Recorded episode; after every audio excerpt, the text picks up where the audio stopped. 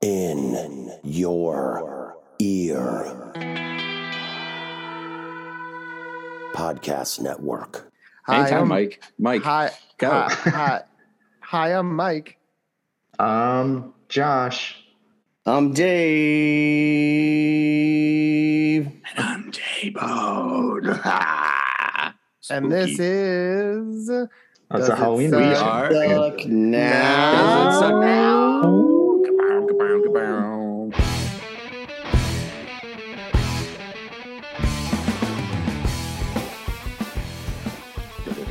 Boy. All right. Spooky After a long- guitars. Spooky guitars. I'll just throw those in and also still have solo um, say it so you know what it is.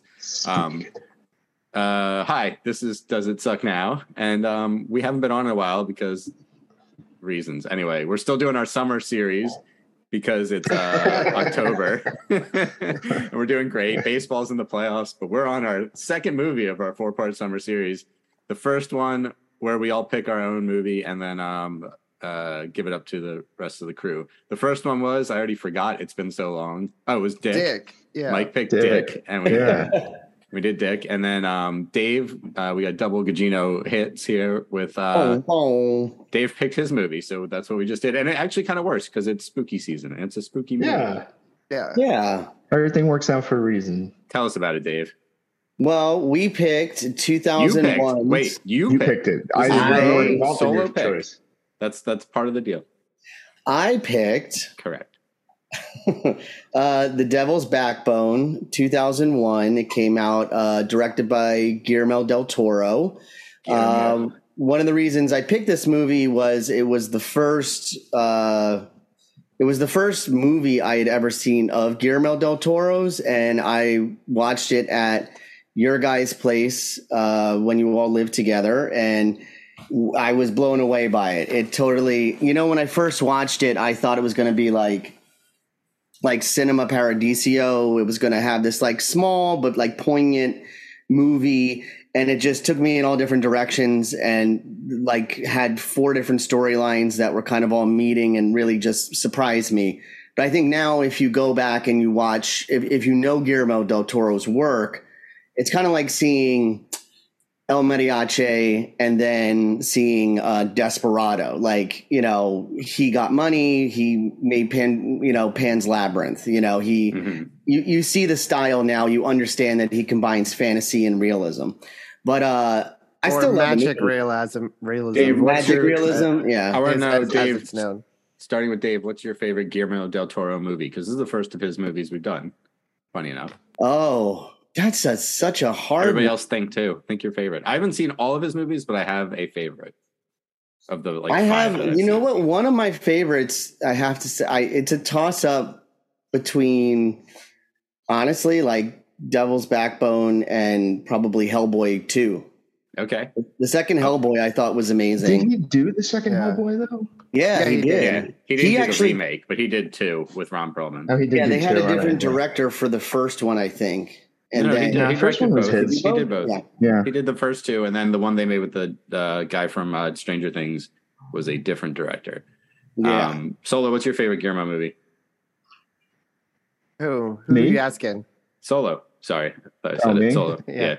No, I um Pan's Labyrinth is mine just because it's I think it's the best.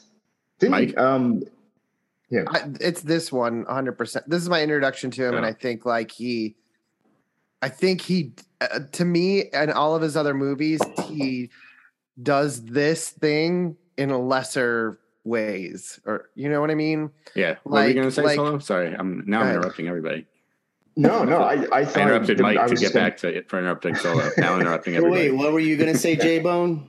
Wait, Mike, No, what was- were you going to say? What? No, wait, wait. wait, wait, no, wait. You were gonna say something. Oh, I, no, no, no. I was, I, I thought I was trying to move the, I was No, trying to direct the conversation, but I cut Solo off, and then Mike made a point, and then I thought he was done, so I tried to swing it back to Solo, but then Mike wasn't done yet, and I, All right. we- Okay. I think you just really want to say what your favorite Guillermo del Toro movie is. I'm I think we all gonna- know what it is too. It's Pacific Rim, but I'm not going to rant about it. I'm course gonna it save it Oh, until- right. until- it is. Pacific Rim is one of the five greatest movies ever made, and you will never ever convince me otherwise. Period. Um, I, I would say Pacific not Rim is still in one of my like top Yeah. top like ten of all time, maybe top five. I saw it three times in the theater, theater as a grown man. I, Three I think it's Twice I in one think it's- weekend. I think it's almost as good as Atlantic Rim, starring Treach from Naughty by Nature. which is better than the second Pacific Rim, though. I will say that Yes. Atlantic Rim is much better. Um, I mean, there have to So- be so many porns made off of that title. so- oh You know, God, That's many. immediately where I'm. I'm thinking. That's funny. That's where your mind went. I'm immediately like, wait, is there an Really, is Atlantic it? Rim? Is that? Oh, we have to pause. Baby Mama's in the house. How you doing? Hi. Special Hey. guest star, Sarah Brown Brown Brown. You have to put the headphones on to hear that. Oh, it's gotten very professional in here. Oh, we're so professional. Oh, I've always thank had this you. set up, by the way. you had headphones. Solo's out of the basement. And that is Well, and you know, I'm still in the formal. basement. I still live in the basement. I have nothing to say about this movie. I didn't actually think it was. you have something to say? Here, go I ahead, have get closer There's to the nothing. mic. I have nothing to say about this movie. Oh, okay. No. I didn't really think it was very good to watch it again, honestly. well, that's something to say. That's that's what we're trying to find out. Does it suck? Yeah. I don't know if it sucked. I just thought it was sort of a, I don't know, just sort of meh. Yeah. Fair point. I fair. Anyway, that's that's all I have to say about Thank that. Thank you, Sarah. How and are good you luck guys? birthing another Gugino into this world. Maybe this one will have. Maybe this one won't be your. Maybe it'll have a different last name. Oh, What? I like that.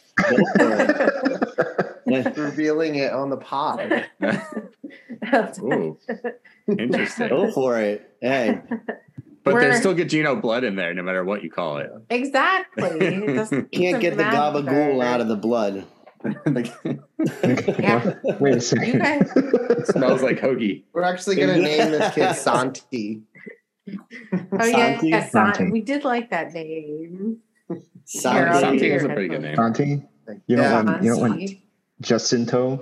So most thank you, evil Sarah. of bitch. Thank It's- you. It's Thank funny, you, Uh, Sarah. Sarah. uh, Dave, Sarah. I remember. So I remember watching this movie. I remember I was really hyped for it because I had seen a different. I think I'd seen Mimic or something, or maybe Blade Two first, and knew. So I was like onto this guy, and we all watched it together. I remember you lost your mind like immediately. You were like, "That movie is fucking incredible," and you've held it.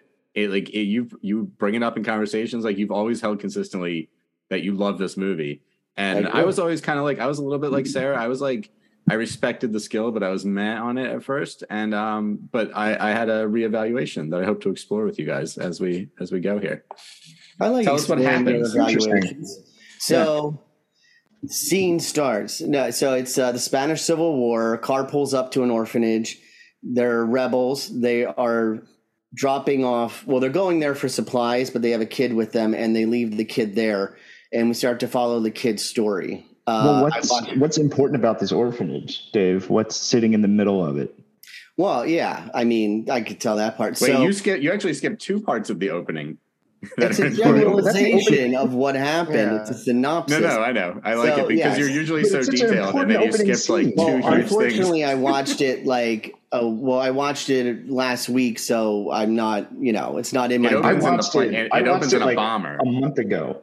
It op- it's But pretty yeah. amazing opening. It opens in a bomber uh, flying over that drops a bomb into this like facility. I don't think it's originally an orphanage, but it's like a desert fortress kind of thing. The bomb doesn't blow up; it just lands there, and then at the No, same it does time, land. It, it is an orphanage, and I'll tell you why Yeah. later. well, Oh, yeah, okay. they, well, you can say it's that functioning as an story. orphanage at that time. Either way, there's a bunch of kids there and a few adults. but also And- we open with a montage of different images of a child drowning, of blood, of yeah, kind of abstract things going on. Then we get to a stormy night and planes are flying over and I think the bomb we don't see the bomb drop yet. I think the bomb just comes down and then they kind of cut to the next scene because later they're going to show the bomb and everything else Right. that happens. But it And kind what of else starts is going out- on? Yeah. So Wait, interrupting question. Interrupting question. Uh, uh, Do you, uh, Dave? Do you think this is a horror movie? no. I didn't find it Okay. scary at all. All right.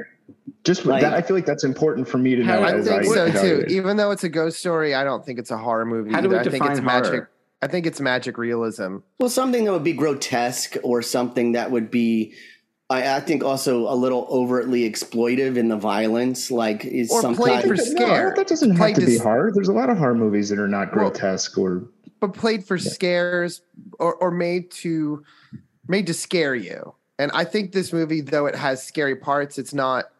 It doesn't scare you. It makes you sad. It's a, like an incredibly uh, gut Well, that's where wrenchingly you're coming sad, from. sad movie. see, Yeah. Think so. But I mean, it's really it's a really fucking sad movie. But as you go through the movie, so a- as it starts out, these two rebels have this child. The bomb is sitting there in just in the daylight when they're there, and the kid thinks they're going to go and visit this orphanage to get supplies or whatever. He Yeah. doesn't know, but the rebels explain to the two people who are running the uh, orphanage that his parents died. They don't know what they're going to do with him. They have to go to a battle, so they have to leave one more child that the you know the people who run the orphanage don't know if they can take care of. Huge, huge details still being missed. There's a kid being murdered during all of this. There's a kid getting hit in the head and dying and falling into the. You don't water see pool that. You don't see that until Isn't much, that- much later. Isn't Yeah, that right in the beginning? Isn't that No, part now, of the now, beginning? now.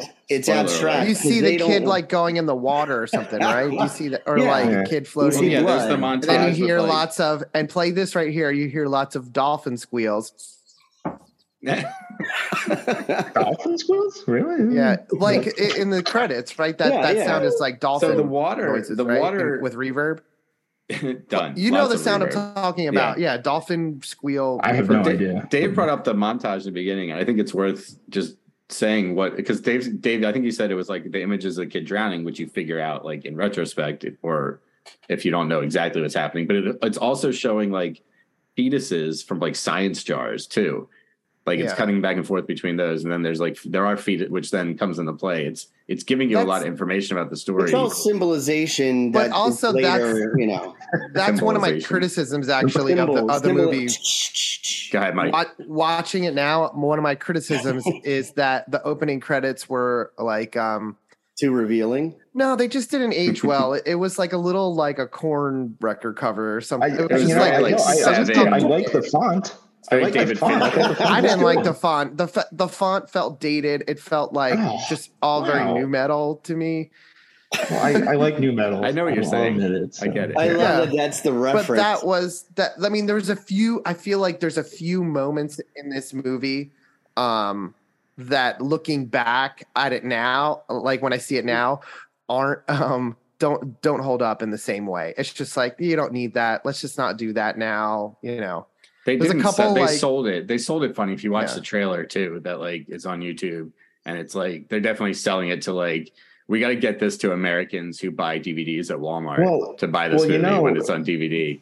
Yeah, And- they, and sell, there's they try to sell it as like a horror movie or like a And- thriller. Well, that's yes. Thank you, Mike. That's that to me was the big issue with it then was because it was billed to me as a horror movie. Like I went into this expecting, and this was at the height of my horror movie fixation. And I distinctly remember watching this movie and being like, "What? like that wasn't scary at all." I think And it Right. does deal with horror though. It, Yeah. because scaring Yes, is I relative, but the to- themes of the movie are like with like all of the things that you know feel overwhelming and out of your control when you're a child, and then as an adult too. But like the bomb, the the dude who's like the raging alcoholic, exploding ticking time bomb guy. Don't the old- skip over Well, there that wasn't- detail. yeah, no, there wasn't- that detail of there's two old people who basically there's an old woman who runs the orphanage, and then there's a doctor there who's they're both older, and then there's He's a impotent. former orphan, Well, we two former orphans who. You know, there's a young woman and a young man, and the young man is just full of rage, but he's like the handyman, and he was an orphan there at one time, and he hates the place, and he's Well, always yeah. trying to figure out ways to get out. So you're There's setting also- up that whole thing. The boy There's with There's no also something in the or whatever they call storytelling strategy that that I eh, I have mixed thoughts about. The whole Right. voiceover when you start a movie with the voiceover hmm and and it's right but this i like really- it because i think it works because you don't know whose voice it is usually like uh when you have a narrator it, it like makes it worse Mm-hmm. because it's like Hi, my name is blah blah blah. This is my story. See, that's me right there. I'm walking. I'm crossing the street. Example Um, A and B is Blade Runner. Yeah. The version with the voiceover fucking sucks. It's so Yeah. annoying. But I think like this adds to the mystery because it just sort of like it's the old man's voice, but but you kind of don't like You- catch You're up not to supposed it. to know Yeah, I'm going to say Yeah. that. Right, like you catch up to it in the point- middle, like it kind of like unfolds to you, which is why I think like ultimately this movie is good because because in the beginning the the scene where he drops they drop the kid off and it's just like bam bam bam but he he like crams the weight of the feeling of your father or somebody leaving you Yeah. like into like a very quick succession of like cuts and shots where it's like um Which is horror to me. It was The- horror. the I, I think shot this is a horror movie. The shot where um he puts down this the, his suitcase and sort of just like turns and walks away. It's just like it says more than like you know a whole script about that could. It's just like Well, and I thought that's I what- think that's yeah. why. that's what's brilliant i think for me about this movie is you know it's so many different stories but in general the reason that you have the ghosts not the actual ghost but and there is a ghost in this we didn't get to that but it's like he's saying we're all ghosts and it's it's a weird metaphor i think for the death of the spanish you know civil war for the atrocities that were going on and but also in the end for me I, I think it is also about uh, strength. I mean it is about the kid's strength and it is about the kid. So he gets left there by himself. He then tries to get uh, friendly with the other orphans and there's always a bully which immediately when i first watched this movie years ago i was like okay i get this there's going to be it's going to be this small movie about the orphanage you know what i mean but immediately when they introduce the ghost which is what like 20 or 30 minutes in like he's in the Yeah, yard playing It's- yeah Yeah. and I was like, oh, and then I thought it was just going to be about the ghost. Like I thought it'd be okay. It's still small, so now he's with the kids. They have a whole thing where they want him to go down to the well and get more water, right? But the well is haunted, and what the kids are doing is they're going to play a prank on him. But while he's down in the well, he sees the ghost for real. And I Really always is thought that was interesting how soon they reveal the ghost because you know in other things it's a wait it's a wait it's a wait they hold the monster so that it's more um so it's scarier you know like But aliens it's not. It's not like that. Santi's story though. That's, Yeah, but a couple right. things about that. Yeah. and that's what I, find interesting is it's not any one particular story and i think that that's interesting because it is for me was always about the reflection of the war and i think that that is why there's so many different stories going on at once that come together I in mean, the end as a tragedy Uh, no, I don't know if there's. I don't know if it's a lot of stories because actually, what I like about it is that it's compact. four Like there, four stories it's a lot Well, of no, character it's arcs. like- no, I would it's like one- four ago it's one look. story. It just follows the the boy basically. but it's arcs. Well, I mean, yeah, I, I think. Well, then I, I think they go to different great They genres. really. two different there's four different or hmm. three different genres you're doing a ghost story you're doing a coming of age story you're doing a war story you're Carlos, also doing a sort of like heist story bad guy mixed in with it so you I mean like you mean like types of stories? I, I, I mean I see what you're saying. Like like, Like, these the are like movie- motifs in the story, but they're not four I think we're getting caught up on storylines. They're like, semantics. but I want Yeah, to. I want to talk about that. I- that. Go ahead, Solo. No, I just want to go to great. I think they went to great pains to kind of accentuate the fact that the ghost was not supposed to be that scary, just like overtly, stereotypically scary. Like they really wanted to make this ghost like spooky but approachable, kind of like an angry, you know, Casper. But it takes like them not a long time. personality. But it doesn't, though. I feel like by the second time he meets the ghost, he's having a conversation with him, and and that's obviously And intentional freaks because out. the whole point that he's like, oh, the ghosts aren't the monsters, the people are the monsters. Don't be scared of the ghosts. Be Well, scared of yeah. what you know mankind can do. And but it's, it's, like the this. pain it's the pain of the ghost that you're that is trying to be expressed there it's about the ghost needing the revenge to rest it is about the you know the injustice of innocent life dying for no reason is why i think they made the ghost sympathetic you know Well, there are a lot I of think- reasons. But I think like at the core of it though, it the ghost is the mystery. Like you're not scared of the ghost. You're trying to figure out why the ghost died, and that's why it's interesting. Agreed. Yeah. It's just like a really Yeah. simple, simple point to it where it's like, yeah, there's some scares.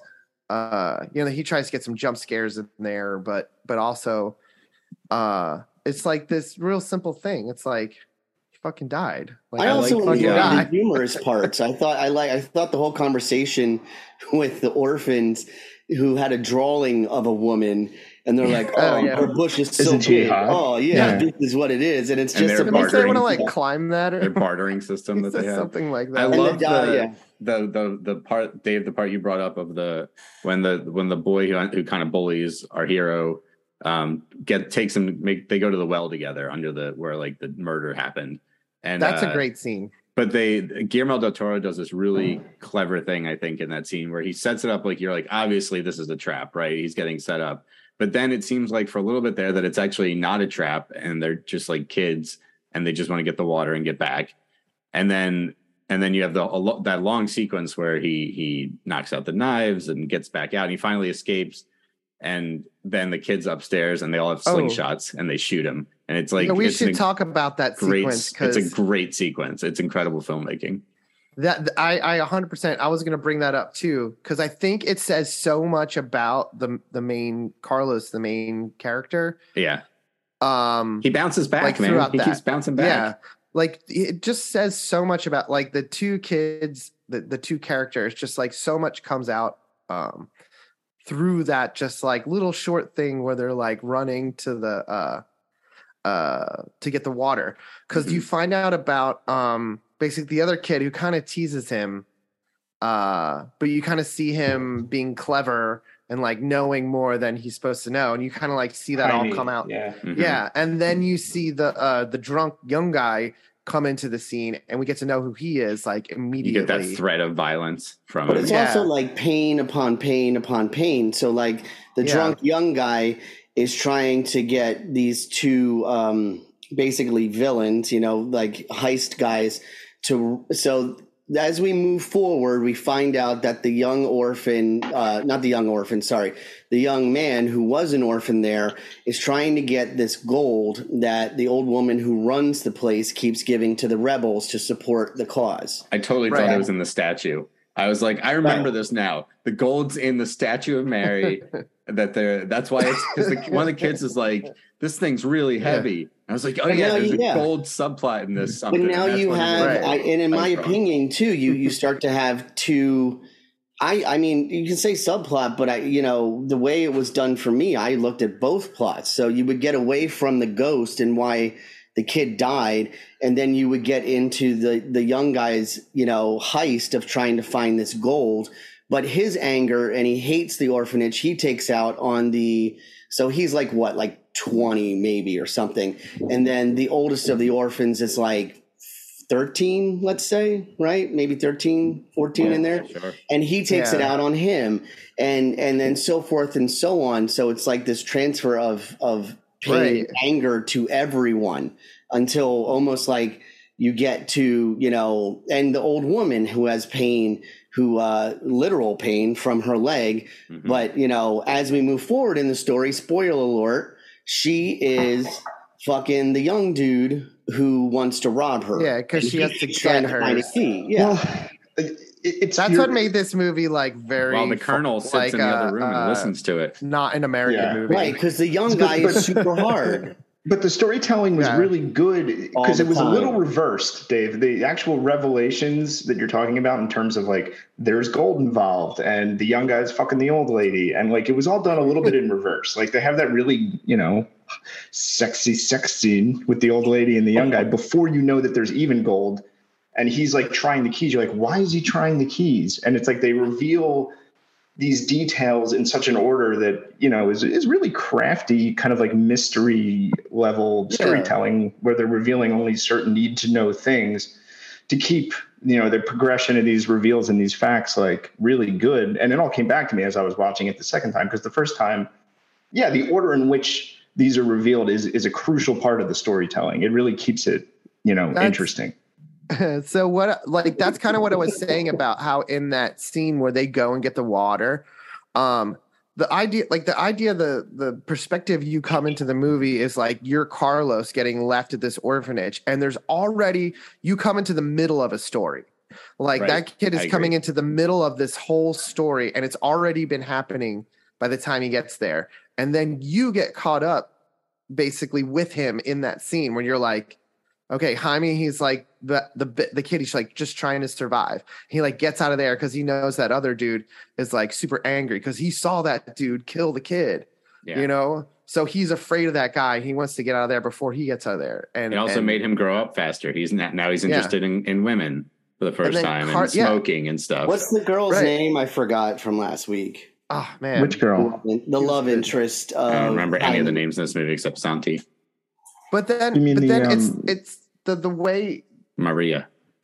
the way the I can't remember the, the older kid's name, the the the villain, but uh he Jacinto. he's such a great Jacinto? Cal- Jacinto, yeah, Yeah. he's such a great character because they don't let you like totally hate him until like just the very last Yeah. moment. When He's the Well, it was most theatrical performance right, too, though. like I they sort of like yeah. give him a, a, a context, like just such a good context, which is why I like this uh, movie a lot because it's like they don't let you watch him go all the way over the edge into just com- like a completely awful person until Well, that very end yeah, scene they do. he like He- he blows up the truck about two thirds of the way through the movie. That's There's what like a he's whole saying. oh well yeah that's like It the point of no return Yeah. like like Yeah. like there is a point in, in in the movie where he could go either way Mhm. Yeah, Um, and that's then it you right watch him watch him choose the other path you know yeah.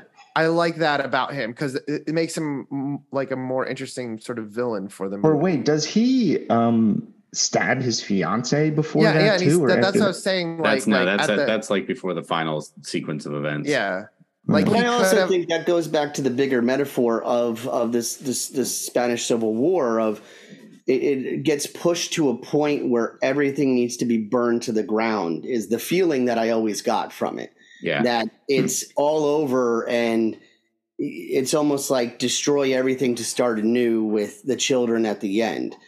But I, but you know, also I just think it was it was all good character development in general, and they were also twists and turns that maybe you could have predicted that the old woman was, was fucking the young guy, but No, you, No, I, I don't think you predicted could. that. Nobody Yeah, I don't think you could. That was they, they very did it shocking. really well. But that's what I mean. It's it. This movie always surprised me, and it was a it lot of movies like you know, our dad would take us to the Ritz Theater in Philly, and we'd see all these indie films all the time. And when we landed on like a really good one, like The Usual Suspects or something that really just like took you in a different direction or surprised you constantly. I always thought that was like what a good movie was. So when I when we first started watching a this movie, twist. You're describing a twist, it's not a twist. I, I don't think it's a twist though. but It's no, not- yeah, you're right. It's not a twist. is. It's- this. It it's kind a- of is. I think their I just character don't think arcs it was like predictable in the sense Right. of like it feels I, like I a don't lived in mind story. predictable. Yeah, I don't mind predictable movies. I can enjoy them if they're done well and they know what they are. But it's just the this one always got me in different places. Where also just this development of then who the doctor is, the old man. The is he a colonel? Was he a colonel too? no. I know. I just made that up. I He's also call. I like calling the two thugs the college hunks. And how the doctor and how we find out that the I remember his name because yeah. they say his name like a thousand Ce- times. In this. Cesares. They're like, Um, Casares, so- Dr. Casares. I'm gonna play some some sweet um uh Motion. ghost music, some Spanish guitars and shit. Um, and then we'll come Remember back. me. Oh yeah, Mike's Mike's deep in the kids shit. Yeah. We'll do some. Maybe I'll drop some Coco. What color is the sky? Ami amor, ami amor. I like the song at the end of that movie when he's um, proud proud corazon or something. Proud heart. It means whatever that is in spanish Oh God, it kills me. kills I, I cry yeah. like I'm, It's so I good. just- I like break down in an ugly way. yeah. At the I- end I saw that. the movie in singing to his with- dying love interest. That whole No, part he's of the singing. movie. He's singing. Well, no, he's singing to his family at Oh, the end. He you sings know, the like, song to and, all, his and you grandma can see all the from like beyond the grand- grave. Yeah. Yeah. Oh, are you Oh, oh, talking? okay, you're when talking about. Okay, sorry. I thought you were still talking about. When We're talking about Coco. Because we're Yeah, talking about bad. guitar and like. I thought you were singing still talking about the actual movie we're doing. the Talking about- All right, we're coming Well, back I I like- like more. you said, spooky on- Spanish guitar. right. on that. I was like, yeah, I was like, like Coco. Mike, Uh, maybe, maybe Mike, do you still have El Baño Dos anywhere? I can throw that on there. Or- Yeah, I don't know. Is that tape scary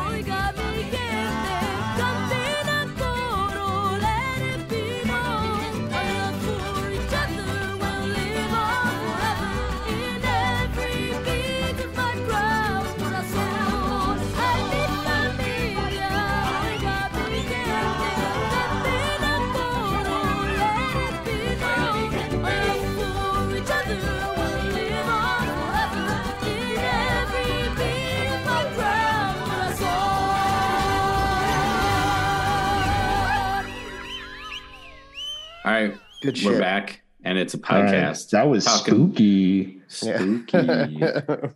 Talking about Guillermo del Toro's first foray into the Spanish Civil War metaphor. Yeah, Kind of his only. Wasn't it his only? not if you, I mean uh, the uh, the other Pans one was Pan's World War Labyrinth. Two. No, that Pans was, was World War. Spanish Civil It War. was, it was World War Two. Was it? Oh, Yeah. Shit on, certain. shit on me and Well, call which me is Susie. why I always thought like, you know, that was like I'm gonna go back and kind of do a movie that's like The Devil's Backbone, but now I have money. You know, same like I, Yeah. I thought the same Yeah. thing with like Reservoir Dogs to Pulp Fiction. Mhm. You know, and Robert Rodriguez was kind of the only one who did somewhat of like basically the same movie just with money. Yeah, Even though there was literally. a story, yeah, Uh, Yeah. uh, yeah, Evil. Dead, and Evil Oh, Dead and Evil Raimi Dead. too. Yeah. Yeah. Yeah, Evil yeah, Dead, yeah. Evil Dead Two. and then Yeah. and then made a Harryhausen tribute video with Army of Darkness. um, Dave, you got any um, you got any alternative titles for us? And how many of I them involve do. the word bone? No, I actually All of them. The devil's in there a lot. So and You have to do it in Espanol, I think. in Espanol. Totalmente. That's just a lisp. That's not a Spanish accent. That was just a lisp. Castales. I'm having topics with That's- Christina that's Victor Barcelona. Barcelona. You're just imitating New York dancers. that can't be every everybody's If I was to read it like New York, my friends in New York, it would be more like, "Hey, girl, the devil's backbone." So, uh, alternative titles. Boom, boom, boom. All right. Uh, the devil went down on Georgia. Um, the devil's dildo. Uh, devil Uh, today, gone tomorrow. oh, Uh, I like that one a lot. the devil fiddled with my sticks. Um, the Hmm. devil deep, deep, deep in Mrs. Jones. Um, the devil's bad bone. don't know where that There one. you go. Orphan fight. Mal. Oh, name of my hardcore band. Orphan. Orphan fight. I Oh, like sorry, it. wait. Yeah. or even better, orphan knife fight. Orphan knife fight is a good one too. Yeah. um, Pussy Mouth, name of my metal band. um, Running with the Devil. Ah, Oh, shout you at the devil. Uh, hard cock, one leg. Uh, wait, I can do this one in Spanish. Hey, Whoa. Spanish accent. He didn't like that one. I know. Bomba. Everybody's a critic. Bomba. Bomba. Like I'm talking about the bomb. Bomba. The Yeah. bomba. Bomba. El Uh, Did you guys all watch it with subtitles? Did everybody watch it with subtitles? Yes. Yeah. Subtitles. Yeah. I don't think anyone is fluent in Spanish. That would be interesting, though. Oh, no, you can watch Do they have a dubbed version? If you're, if you're Is a it even dubbed? heathen. Oh. No, All I so like dub. Bomba, uh, uh, I need to change my jammies. Um, Ghost Seems random. apparently can't get through doors. Um, the saddest orphan, name of my emo band. Uh, the devil made me do it with my dick. Bam, bam, bam. Done. There you I didn't have many for this one because I actually just enjoyed the movie. It's, it's it was like and like kind of like Mike said. I mean, it's a sad, serious movie in its own way with moments of humor that I really enjoyed. Like there's the scene with the doctor and the fetuses where he's selling Ugh. The- Ooh, he Uh, drinks He it. drinks it. He's selling rum. He's he's giving fetuses to the town to pay for the orphanage.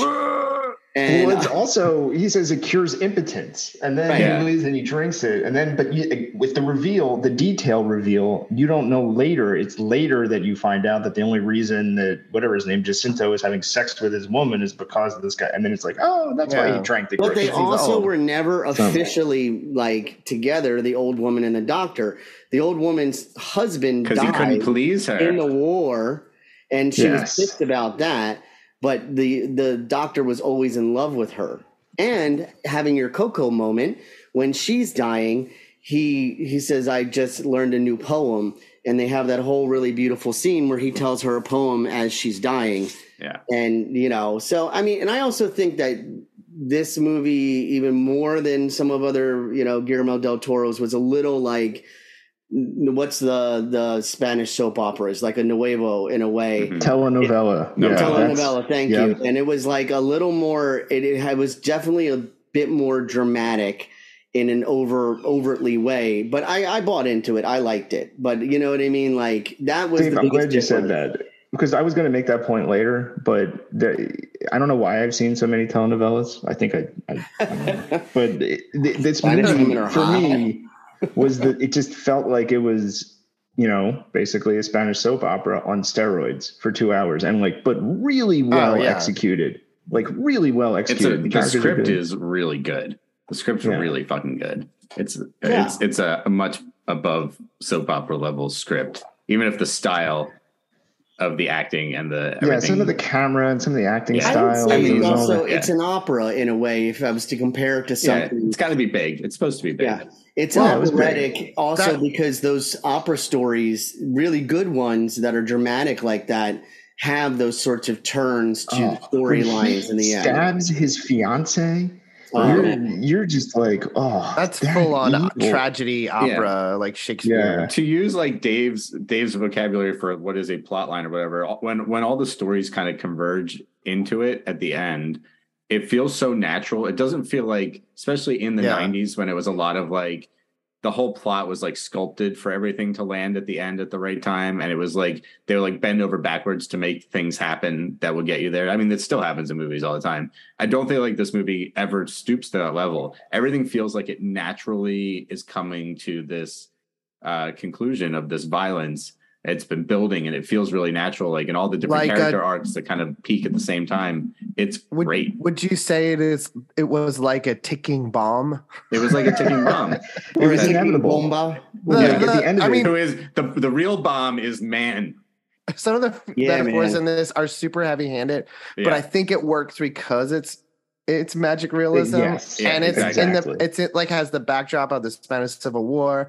Everything's just like so it's heavy. heightened. and It's so heightened. like It's like there's a weighted and- scene there's a scene where he's like literally peeling an egg and they're like talking about peeling eggs it's like oh to reveal like what is inside when you peel back the layers kind of Yeah. it's just like so heavy handed but, But it I just will My, say- like, my so vagina like an onion. Ooh, So we talked about like back. Santi, the ghost's appearance, and how like how long it takes Carlos to kind of adjust to him. But like, I think there's some genuine like I feel like this uh this heightenedness that we're all appreciating is the only real way a movie can actually make you feel like you would there. Because you're watching a movie you're seeing this ghost it's computer generated graphic in front of you. You're not scared of that because you know whatever you're an adult and you realize what it is right? But the second you put yourself in that if you're that kid and you've just been through everything he's been through and seen what he's been through and he sees that dude santi with like Yeah. floating blood globulates in half his face and he's just staring at you you're gonna be fucking scared out of your goddamn mind. Like I don't care who you are, you're gonna be so scared. And I feel like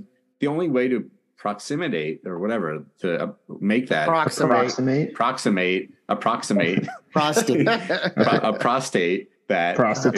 is, is to is Get to hit that is to do the language of like magic realism, like the just heighten everything, make the symbolism huge, make everything huge yeah so that you can feel like it, it kind of makes you feel a little bit more like you're there. Well, it brings way. up a good point too of a lot of the movies that we've watched, and that where I always say it's like it decided what tone, what kind of movie it wanted to be, and it went for it, good or bad. You know what I mean? Those are things that I which can is not the one in the trailer. Oh, oh, it was it was Yeah, yeah, yeah, absolutely not- consistent with what Yeah. it wanted to be. Like, yeah, well, and also the trailer stuff. You know, I think too uh, when so d- for the audience, like I did some zombie movement stuff for Jim Jarmusch's movie "The Dead Don't Die," and I remember seeing the trailer, and I said, "Ooh, I don't know if that's great," because they were kind of selling it as Zombieland, and the movie was definitely not Zombieland. It's its own sort of zombie movie critique and i think what you're saying about the trailer for the devil's backbone is kind of relatable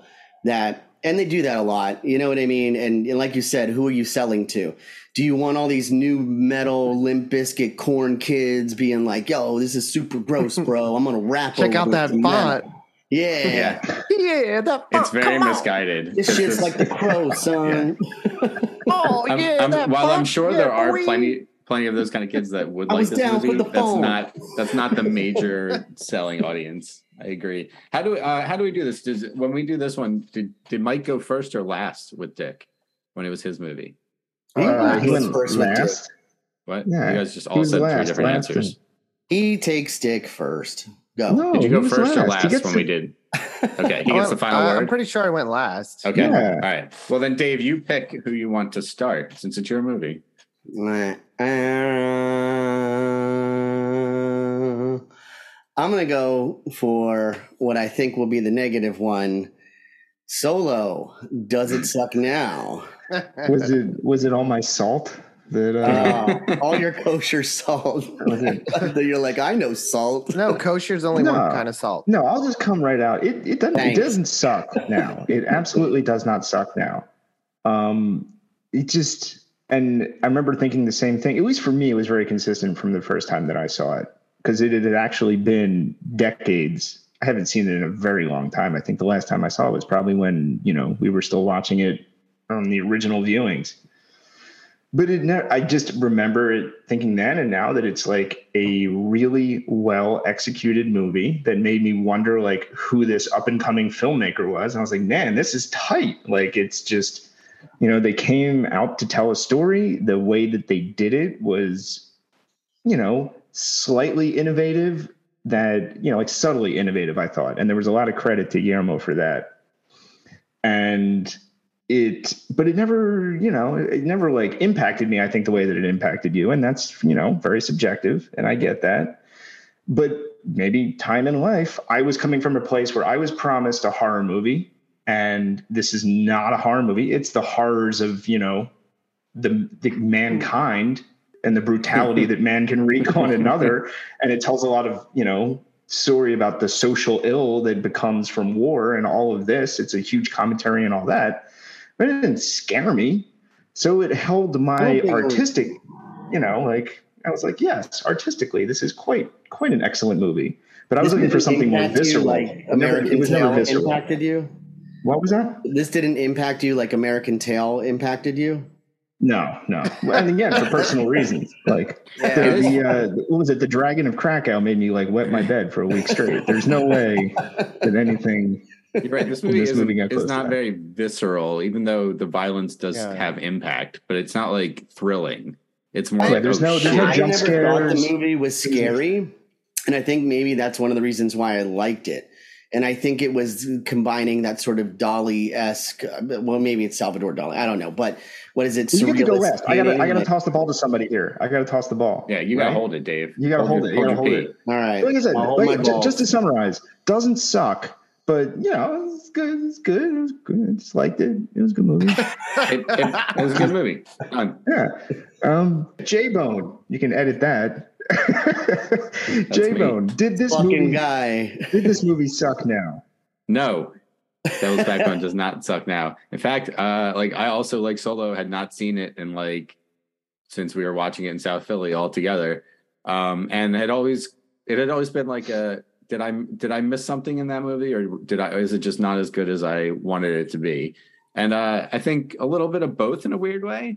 The things that I appreciate though really grew uh, this time around. I really liked it. I just thought it was everything landed for me. Even like things that I, I love a movie where the flaws don't really matter, and I feel like this is a movie where the flaws don't really matter.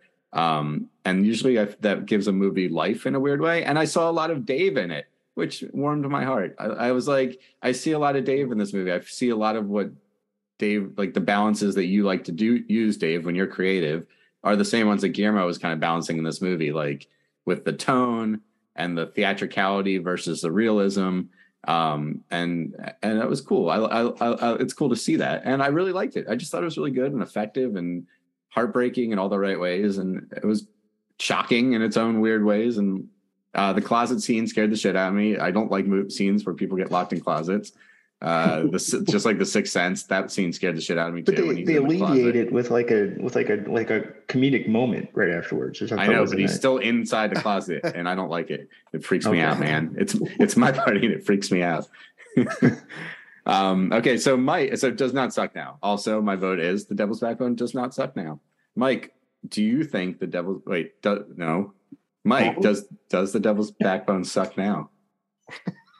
now, The, it does not suck now. I mean, I'll just get it out right away. Uh, I think this is a. it's that point of the show. Yeah. uh, um, Put it on Uh, the I, table, I man. knew that this was a movie I had seen a lot uh, back back when we all lived together in, in South Philly. Um, so it was fun to watch it again. Uh, I think there was some things like I was saying that dated it for me, or there was like I c- could see some of the mistakes now. Where I think when I first saw it, I just like loved it so much because I really hadn't seen much that was like that at the time.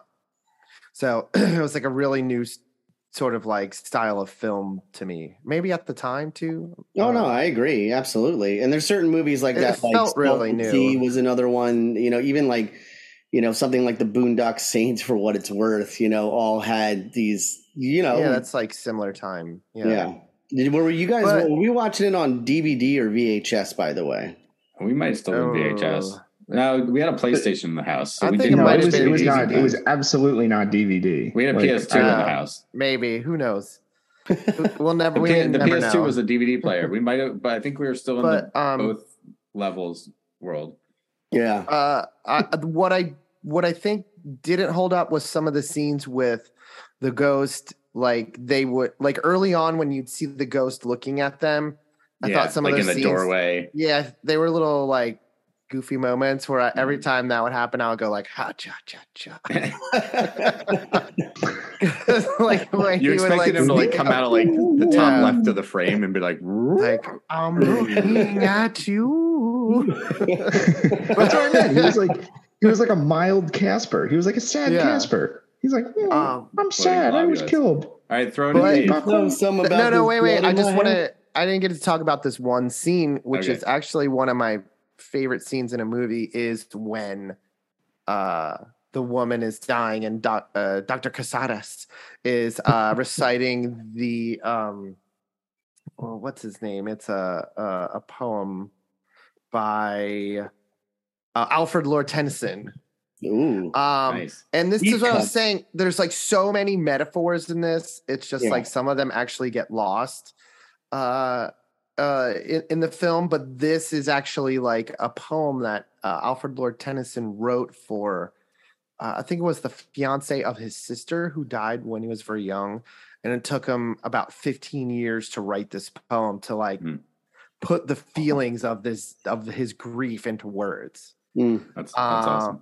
so it may it, it's like him uh you know casares expressing his love was just something that you could tell was like a very old love that he had thought about a lot so this He did poem, love her. like he really did seem to love yeah her.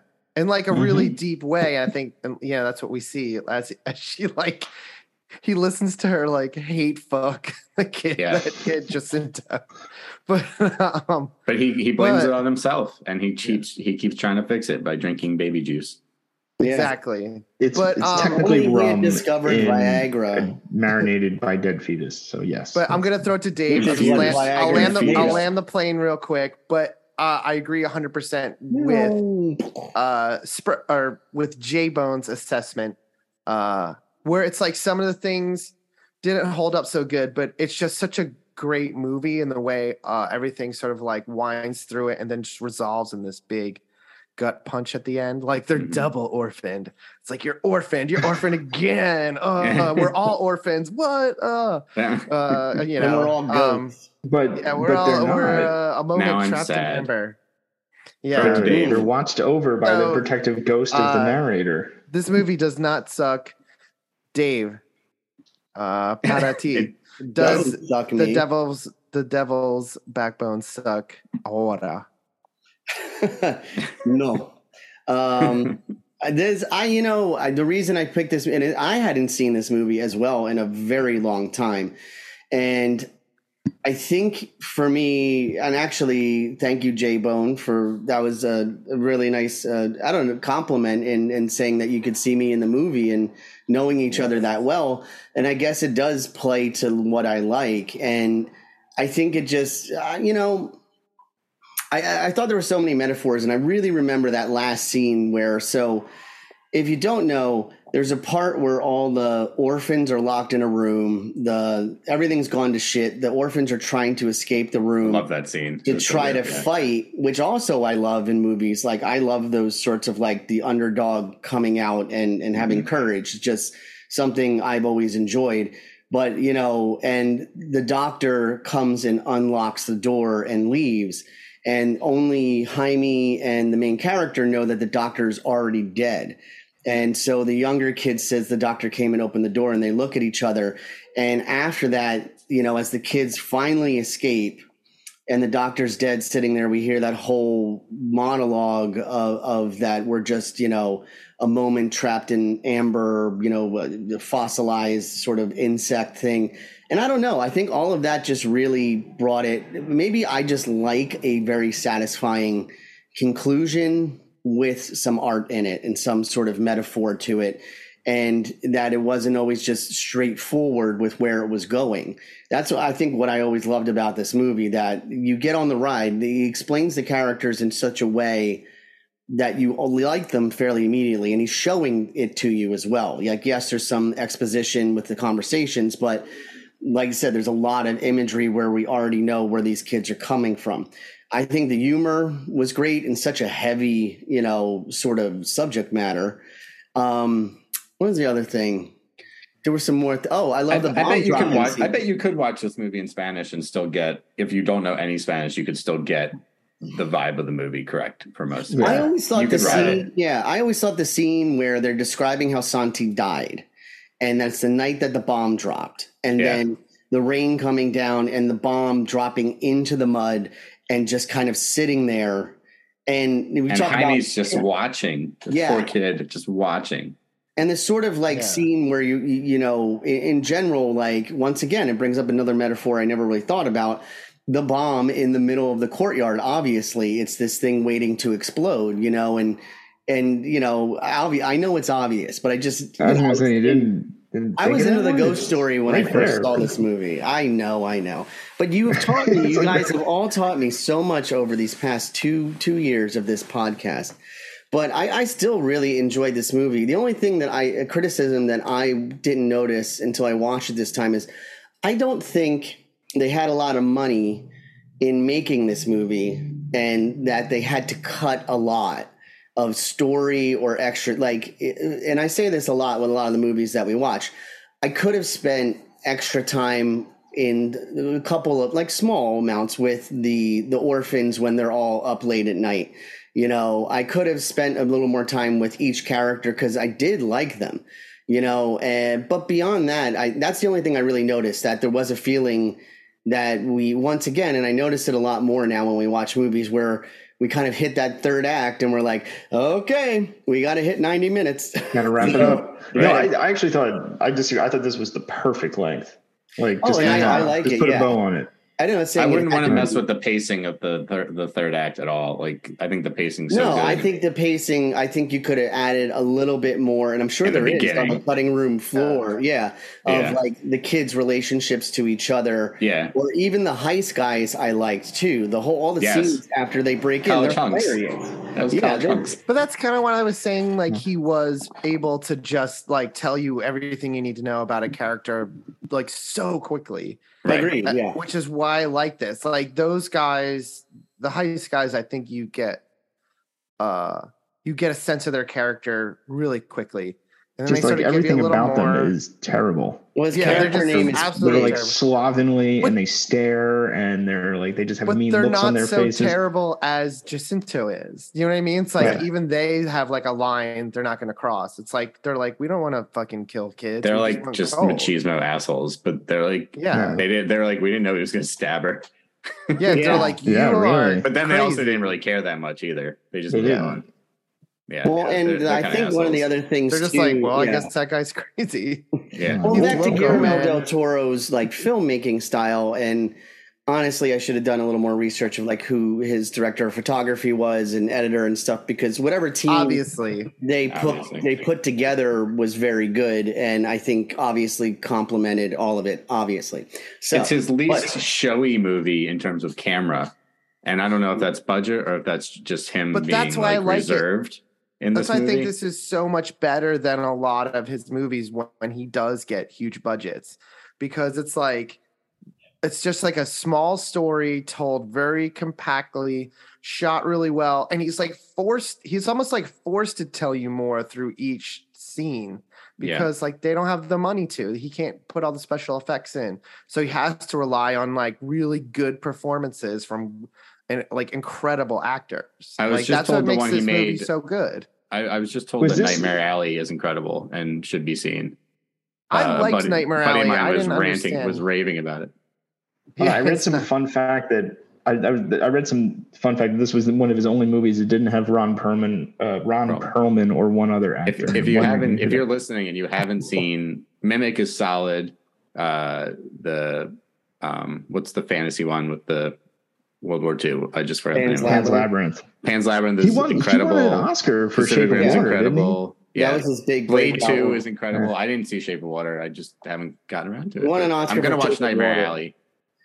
Hellboy 2, I still think is. Oh yeah, he made two great. Hellboy movies, which a lot of people really Hell- love. I really liked Oh, Hellboy so- one too.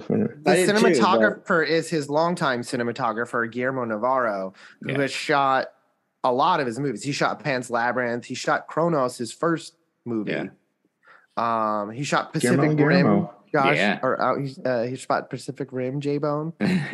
the um the, that's what's funny guillermo can definitely do visceral he can he he can handle that realm but i like i like when he goes um he he he balances that all right so But I so also the think, in closing, final before- word dave wait, yeah wait. dave But in closing, I think there's one thing that was always very noticeable, and I saw Nightmare Alley.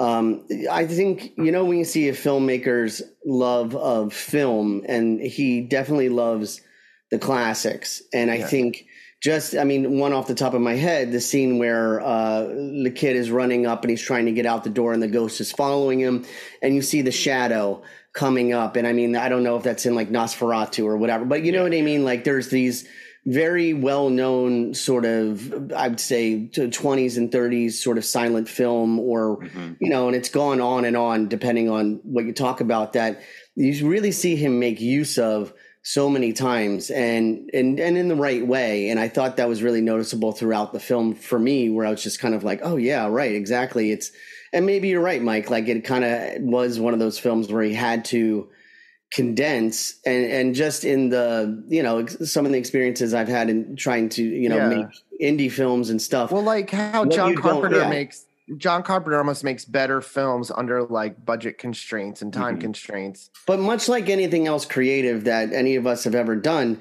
it, when you have a problem and you don't have an actor or you, you can't afford to do this scene or you can't, a lot of times you come up with the most creative way to Mhm. do it and to tell the story through a simplistic way of using the camera in a different way or whatever it might be. And I always find that a lot of the best stuff comes out of that instead of just having everything you want. You know, Nice. I mean, I agree. Like that's why a lot of indie directors make better films before they get the big budgets. Because And then it's- you're like, it- I think it's so much rare. Let's not get it for twisted. like uh, a- Guillermo can rock a big budget. He he's he's not out of his element in a big you know, budget. he I'm did just saying. Pacific Rim job. We get it. He, he uses the same basic formula, just does it better. I, that's the thing is like I think he's made some really good movies like, and great movies on, on a big budget, but I think like what what really is the test of a good director is like give them almost nothing and then see what they make. Yeah. You Well, know, that's and that's like a testament to like why he's a good director uh visually, you know, telling a story. It's like this is the film that shows you that he he is he has like what it I takes. feel we got we Got we've been a little robbed that Guillermo and Peter Jackson never actually collaborated. Like there was so much dancing around the Mm. two of them for years doing a movie together. And uh Yeah, and he's I'd like a still like to see weirdo kind of magic realist director too. right. I think they're pretty of contemporary They're very- in they're lot like ways. some- drama and the opera and the Yeah. you well, know, like Dead Alive, like- his like big the his like sort of movie that put him on the map is like fucking bonkers. Yeah, it's Peter nuts. Jackson. It's got a like, lawnmower total scene with zombies. Yeah. It's great. bonkers. it's Um, so crazy. We'll do a Peter Jackson movie. Okay, so um, that was uh, a full does not suck vote for Dave's entry into the now Four. October, summer, the late summer or fall, deep into fall um, thing. So, Solo, you already announced your Into movie, but say it again because I, for one, am really Wait, excited to watch. did I announce again. it? I don't think you ever now- did. You did. now you I'm did- having. I might have. I may have announced it announced internally, one and but then now I'm changed No, going no, back and you forth. you said it out loud, and it's a it's a movie that I know you and I both Yeah. love. No, I watched a no, fucking Zoom lot in high school. solo. So No, you said it. It was on the fine. last one. It was it, It was, was? about a it was about a Mexican who walks into a bar and he's big as Yeah, shit. the biggest fucking Mexican you've Oh, ever seen. Mexican you've ever seen. I love no. I. I, I know we. I and this is another one I haven't seen in multiple So what is it? decades. Name it. It is Desperado. It is Yeah. 1995's Robert Rodriguez just Masterpiece. action banger. That Which is movie- very visceral. Is nothing The- but visceral for like the the, man entire that the movie that made me love uh, Salma Hayek Mm. equally as much as uh, Antonio. the biggest fucking Mexican you've ever seen. I'm excited. I'm excited for this movie. I can't wait to watch it. And I feel like it's since this pod talked about Guillermo, we talked about um, Sam Raimi, we talked about Peter Jackson. This is a fun thing. And then I have to pick mine. announce I'm your gonna, movie? J Bone, do you want to announce your movie? I am going to announce yet? mine because I have to Okay. because I keep I keep flying around. But I I just wanted to choose like um just another of one of my favorite movies ever made, and I choose uh Princess Mononoke, the uh, Oh, Studio that- that's a good Ghibli masterpiece that is one of my favorite movies ever made. I, I was Pacific Rim was going to be it, but I didn't want to do double Guillermo, and I'll just wait. It's fine. It'll it'll it'll work its way around. Double And- Guillermo. Double Guillermo. Double Can- Guillermo, like his cinematographer. Guillermo Can I Guillermo. just Yeah, that's can true, I just too. say uh, Oh. while we're before we get out of here that everybody should get the Criterion channel streaming this month because um, it's all Halloween 80s Halloween movies Oh, nice. or like should- 80s horror that. movies. Oh, And Mike, it's real fucking quick. awesome. Mike, do you want to I wanna tease some of the work you've been recommendations. doing? You want to tease some of the work you've been doing about Oh, uh, the so- pod? Yeah, maybe this will be out by the time we announce. Maybe, But we'll give a little teaser. Give a little teaser. I'm about to have a child, so things are Not that a- part. Nobody cares about your fucking Mazel life. tov. No, just kidding. Mazel tov. baby Who coming. cares about your fucking kids? Wait, did you think when Uh, I said all the work you've been doing for the pod, you thought I meant impregnating your wife? Is that really what you how you? Yeah, that's One- all that one matters, Could man. Interpret. He puts Yo, on family. a headband. I He gets sorry. ready. I wasn't like- clear. I'm like Vin Diesel. I'm all about family. You listen to I'm that like the song. Dominic Toretto of this. Yeah. You listen to like you're the best"?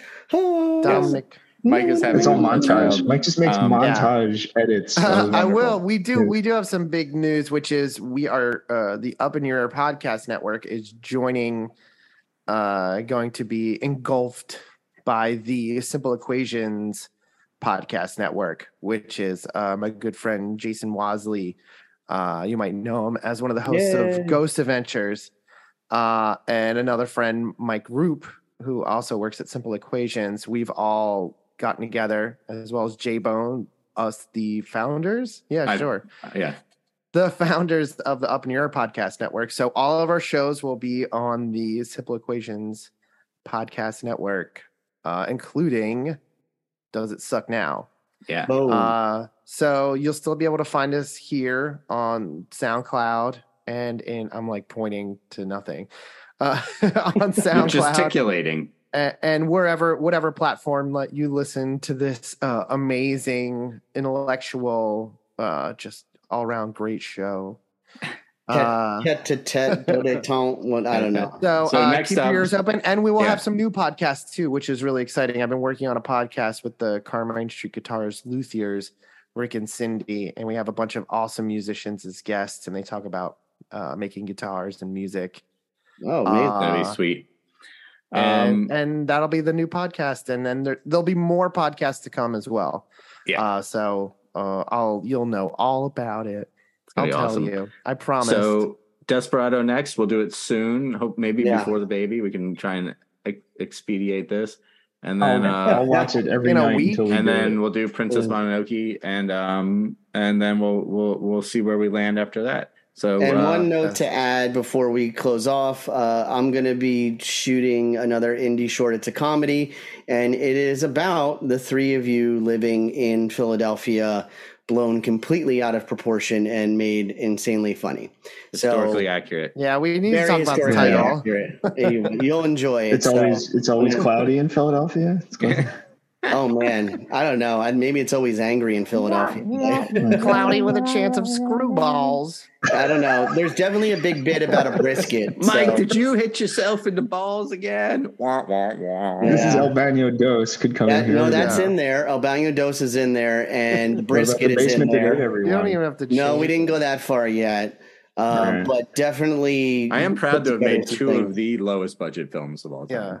Amazing. Can we? Can we? post them on but- YouTube? but I don't. really. I don't Does, does the audience know about the two films? Uh, those two films that you made while you were in college, J Bone, which was uh, El Baño Dos, the That was a sequel to. Das Boot, which, The thing with the dot- dot- which made no sense.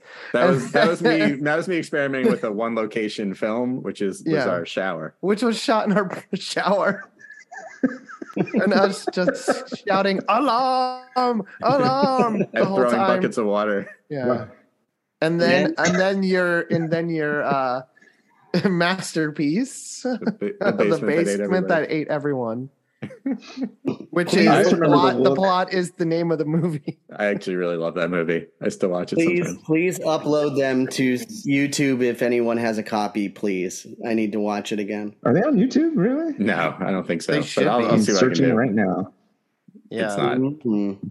the basement, Damn. but I'll see what I can do. The basement that ate everybody is quite a uh, impressionistic masterpiece of a horror film.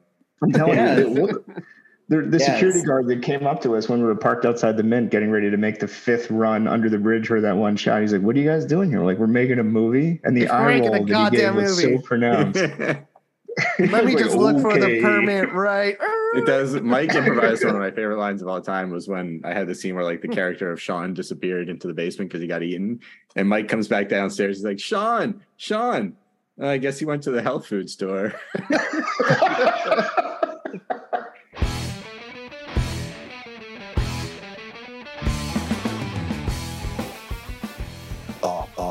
in your ear. Podcast Network.